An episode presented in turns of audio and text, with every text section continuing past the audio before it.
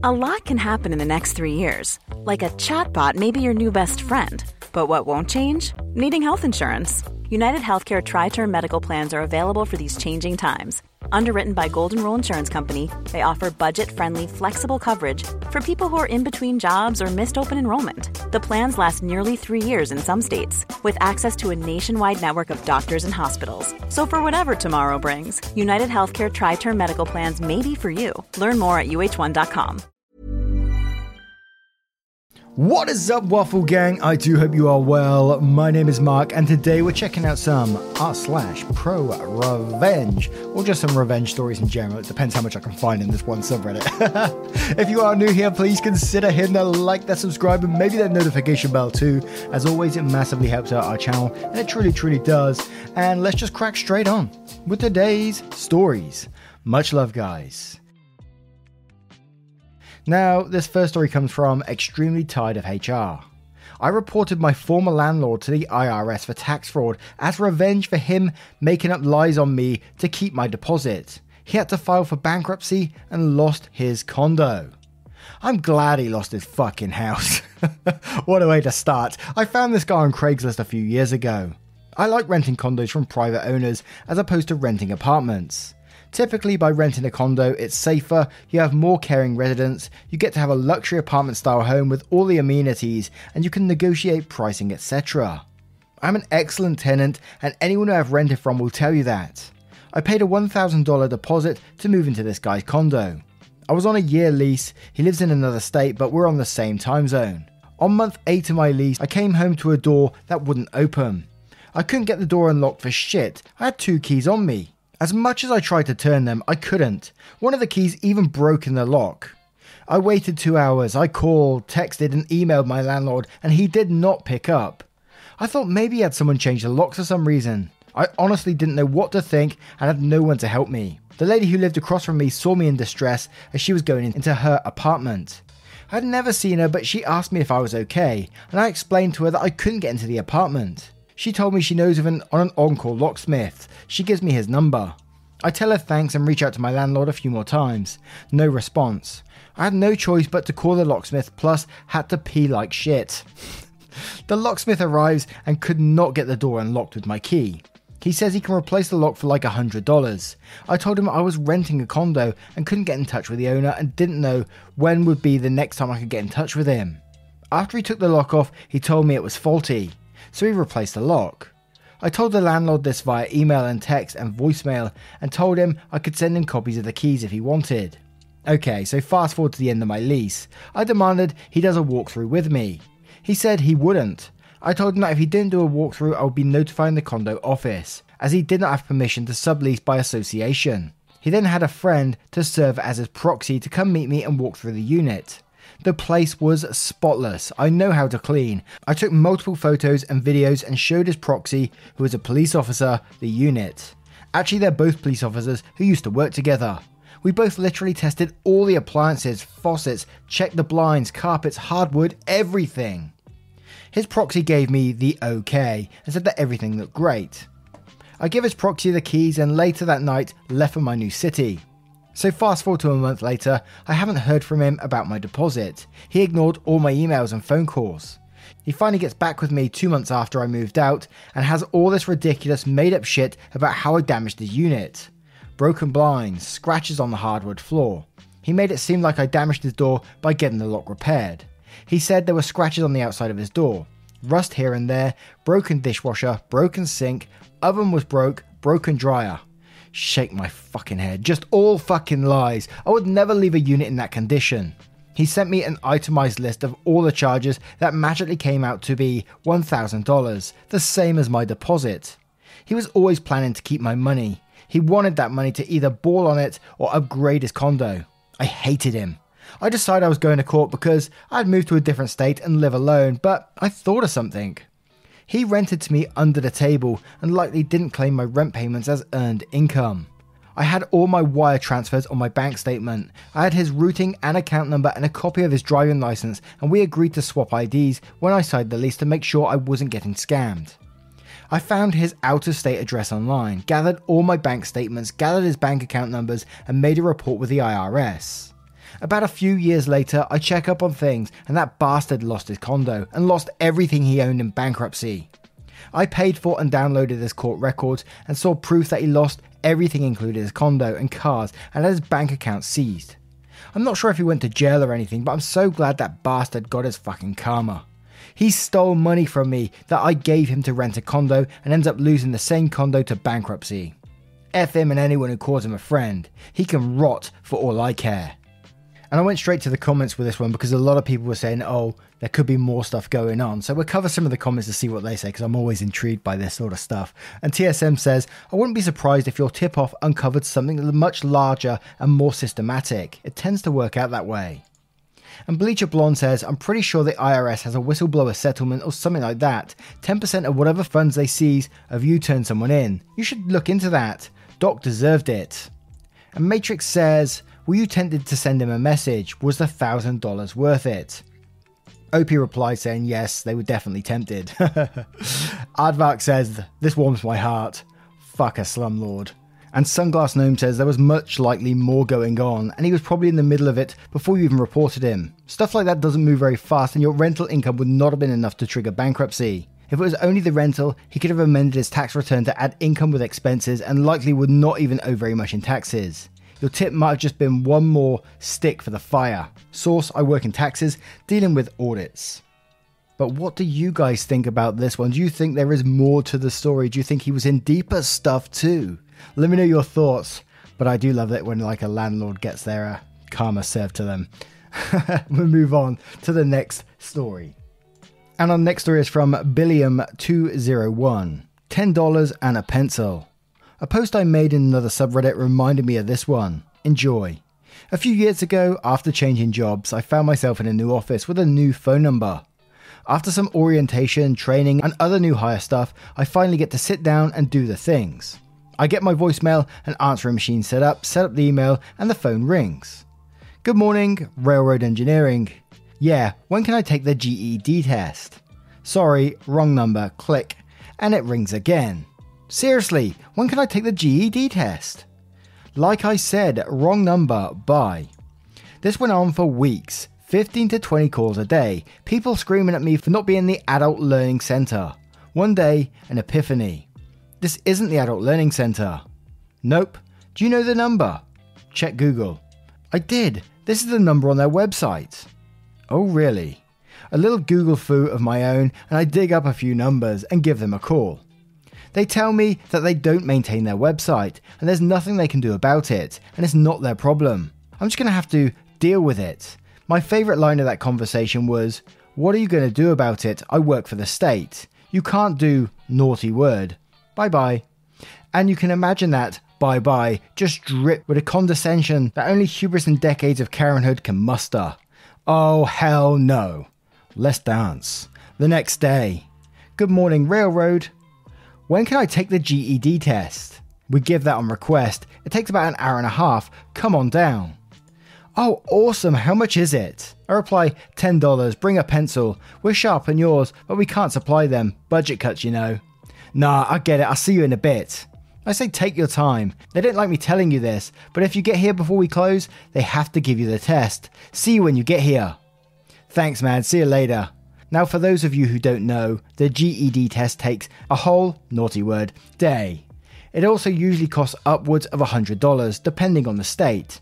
In the state I was living and working at the time, it was around $200. As such, it was only offered at certain intervals. So, as I was telling dozens of people per day that it was $10, took 90 minutes, and offered on request, I'm sure that they were absolutely inundated with angry people with freshly sharpened number 2 pencils, waving their $10 bills, and demanding the test that the guy on the phone told them they could come and take. Every morning I checked the website to see if my phone number was still on there.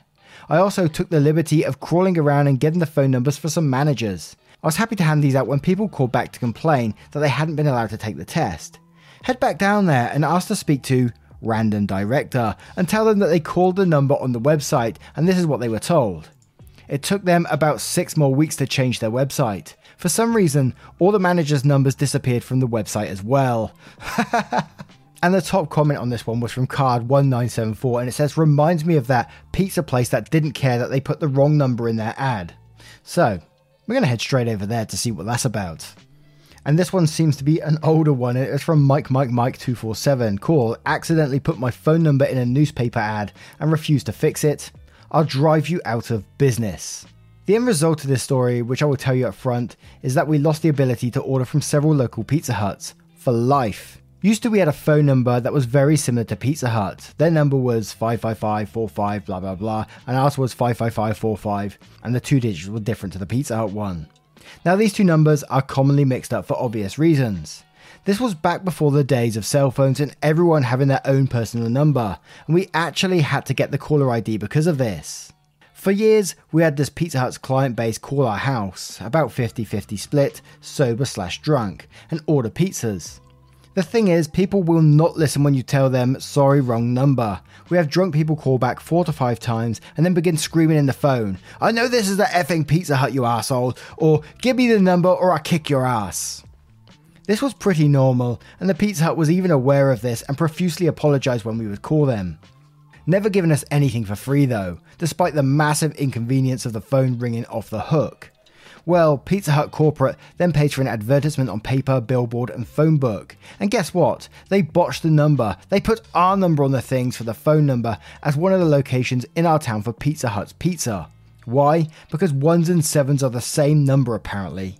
The phone calls we get effing explodes. It goes from like 3 to 5 phone calls a day to like 100 to 200. Initially, we were directing people with a message that simply said, This is not Pizza Hut, their number is this. It didn't end we would get calls with people screaming into the voice recording, I want an FM pizza, this is bullshit, I'm gonna kill whoever doesn't answer this FM phone. Aren't boomers great? We got that shit all the time from older people. I cannot tell you how many times I've been told to kill myself for trying to direct someone to the correct place, and for some effing reason, no one ever listens. Well, upon this happening, my dad calls into the Pizza Hut and says, Look, all we want is to not have to change our number if you guys will please change yours or pay for ours to be changed. It was like a $10 convenience fee or some shit. We will stop getting your damn phone calls. The manager cussed my dad, who had him on speakerphone, calling him a shitload of names and for getting him bad reviews, as well as losing customers to his branch, which is locally owned. What a fucking joke. It's costing their business a solid 10 grand easy over a phone number. Why not just change it? I don't know. My dad looks at the phone, hangs up, and says, Okay, asshole, you want to be like that about it. My dad then instructs my 17 year old self and my sister to take calls from now on. If it rings, pick it up, take an order, and say, Okay, your pizza should be there in one and a half hours. And then they call back to tell them, Sorry, the driver just left. And if they call back a third time, say, Well, I can get you on the phone with my manager, but he's probably going to kick your ass if you keep complaining and then switch the phone with someone else and have them say, Listen here, bitch, you aren't getting your pizza and we're keeping your money. Effing get over it. Or something along those lines, anyway. Two weeks pass and my dad tries to get the Pizza Hut to change our number for free, never pointing out that they effed up their ad, as apparently they were completely oblivious to this fact. Again, the manager screams at my dad saying, I don't have the money to change your effing number. We even try calling other Pizza Huts to get the issue resolved, and they're corporate with no real luck. Fair enough. It's game on time now, bitch. Why? For two reasons. One, my dad got a phone with a transfer button, and two, because summer was rolling around and me and my sister loved effing with people over this. It was really a bad influence on us, to be honest. We fielded phone calls every day, all day long. We had friends come over and they loved partaking in the same thing. We had a general plan. Every other call would get a pizza delivery. On the other calls, we would get them really pissed off, talking shit to them and saying, okay, do you want to speak with my manager? And just cold transfer them to the Pizza Hut. It took six more weeks of us doing this, and the Pizza Hut closed. A few weeks before they closed, we got a phone call from the Pizza Hut corporate who more or less threatened us with a cease and desist, sounding like they didn't really understand what was actually happening, as it accused us of stealing their phone calls. Lol. We called their corporate and explained what was going on, and even played our recordings of talking with them before about the issue and ignoring us. All they said is, You had better stop, this is illegal, over and over. We didn't stop. They were aware of what was going on and didn't want to do anything about it because to fix their FUBAR. A few weeks after the owner lost his job, he called our house and was trying to argue with my dad about how bad a person he was because I lost money and got my ass beat several times. Apparently, we had pissed a few people off so bad they went in and attacked him and other staff. To this day, it cracks me up that a company can be so oblivious, and is the single reason I don't believe we live in anything close to meritocracy. Anyone in this position who has any merit would instantly change the number, but not a corporation who has money to sue, and not a middle manager who has an ego problem. Wow, what a way to get a revenge. And I got I got to say, I think I would absolutely love answering those phone calls, you know, and redirecting them and winding them up. I feel sorry for the people that didn't get their pizza though. oh wow. What do you guys think of this one? And we'll move on to another story. And this next story is from Dark 909911. The keys are in that box. First off, I would like to say this is my father's revenge and not mine but it was one of his best. A little backstory to get you caught up. My father was a welder at a pulp and paper mill on maintenance with a union. There were around 500 people who worked here at the time, mid to late 80s. On my dad's crew, there was a man called Squirrel because he would take anything small enough to carry and take it home. Some of the things were specialised tools made for a certain machine, and they would have to be ordered in again at the company's expense. I guess there wasn't much the mill could do because somehow the union backed him. It wasn't long before my father's tools started going missing. He knew where to look and found them in Squirrel's toolbox and some scattered on his workbench. Squirrel was an average sized man, around 5 foot 9 to 5 foot 10, but my father was a huge man standing at 6 foot 5 and around 250 pounds, so Squirrel didn't say a word. He was too scared to. My father reported this to the union rep and the main office and was told they will investigate.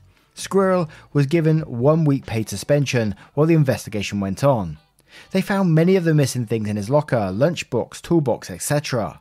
Somehow he got the union to back him again and was allowed to come back to work at the end of his suspension. My father grabbed his mobile welder and went into Squirrel's area and welded together a giant metal box. He took everything he could identify as squirrels and put it in the box and welded a top on it. he said he used 5/8 stainless steel to make it out of. He then got help of one of his work buddies to lift the box and Dad welded it to the bottom of an I beam on the ceiling, about 20 foot in the air. The day Squirrel came back, he was looking for all of his things but couldn't find it at all. He asked everyone he could, but no one said a word except, I take care of my tools, maybe you should take better care of yours. This went on for a couple of hours until Squirrel went to the main office to complain, saying someone stole everything of his. The shop steward and Squirrel walked into the maintenance shop to ask people in there where his things were. Dad stood up and walked up close, and knowing him, he was towering over Squirrel and said something along the lines of Squirrels like to climb to store their stuff. Are you sure you didn't climb the I beam and put your stuff up there? I guess the look of oh fuck on the shop steward's face was almost too good, but the look of pure horror on Squirrel's face was my dad's favourite part of this story. He would laugh just as hard at every telling when he got to this part. Squirrel went into his work area and looked up. He saw the box up there. He tried to get anyone's help to get it down, but everyone seemed to have important things to do and can't at that moment.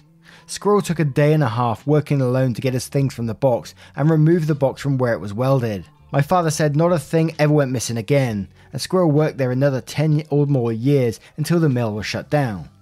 I can say I believe him because one night, staying at his place, I got drunk and was thinking about going home. He went to the basement and made a little box and welded my keys in it. I got them back the next day. I miss my father and his stories. I hope this qualifies as pro.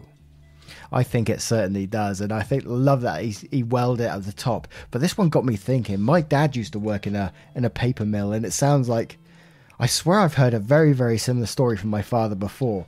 But obviously, there's a lot of paper mills out there, so the chances are very slim. But it did get me thinking.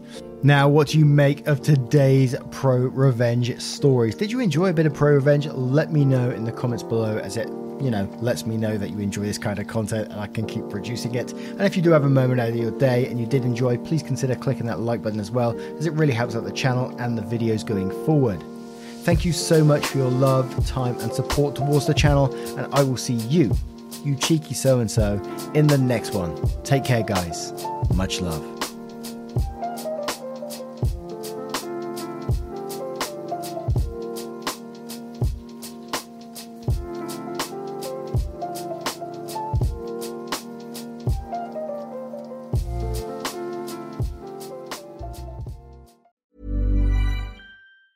Ever catch yourself eating the same flavorless dinner three days in a row? Dreaming of something better? Well, HelloFresh is your guilt free dream come true, baby. It's me, Gigi Palmer. Let's wake up those taste buds with hot, juicy pecan crusted chicken or garlic butter shrimp scampi. Mm. Hello Fresh. Stop dreaming of all the delicious possibilities and dig in at HelloFresh.com. Let's get this dinner party started. Hey, it's Ryan Reynolds, and I'm here with Keith, co star of my upcoming film, If, only in theaters, May 17th. Do you want to tell people the big news? All right, I'll do it. Sign up now and you'll get unlimited for $15 a month in six months of Paramount Plus Essential Plan on us. Mintmobile.com slash switch. Upfront payment of $45 equivalent to $15 per month. Unlimited over 40 gigabytes per month. Face lower speeds. Videos at 480p. Active Mint customers by 531.24 get six months of Paramount Plus Essential Plan. Auto renews after six months. Offer ends May 31st, 2024. Separate Paramount Plus registration required. Terms and conditions apply if rated PG.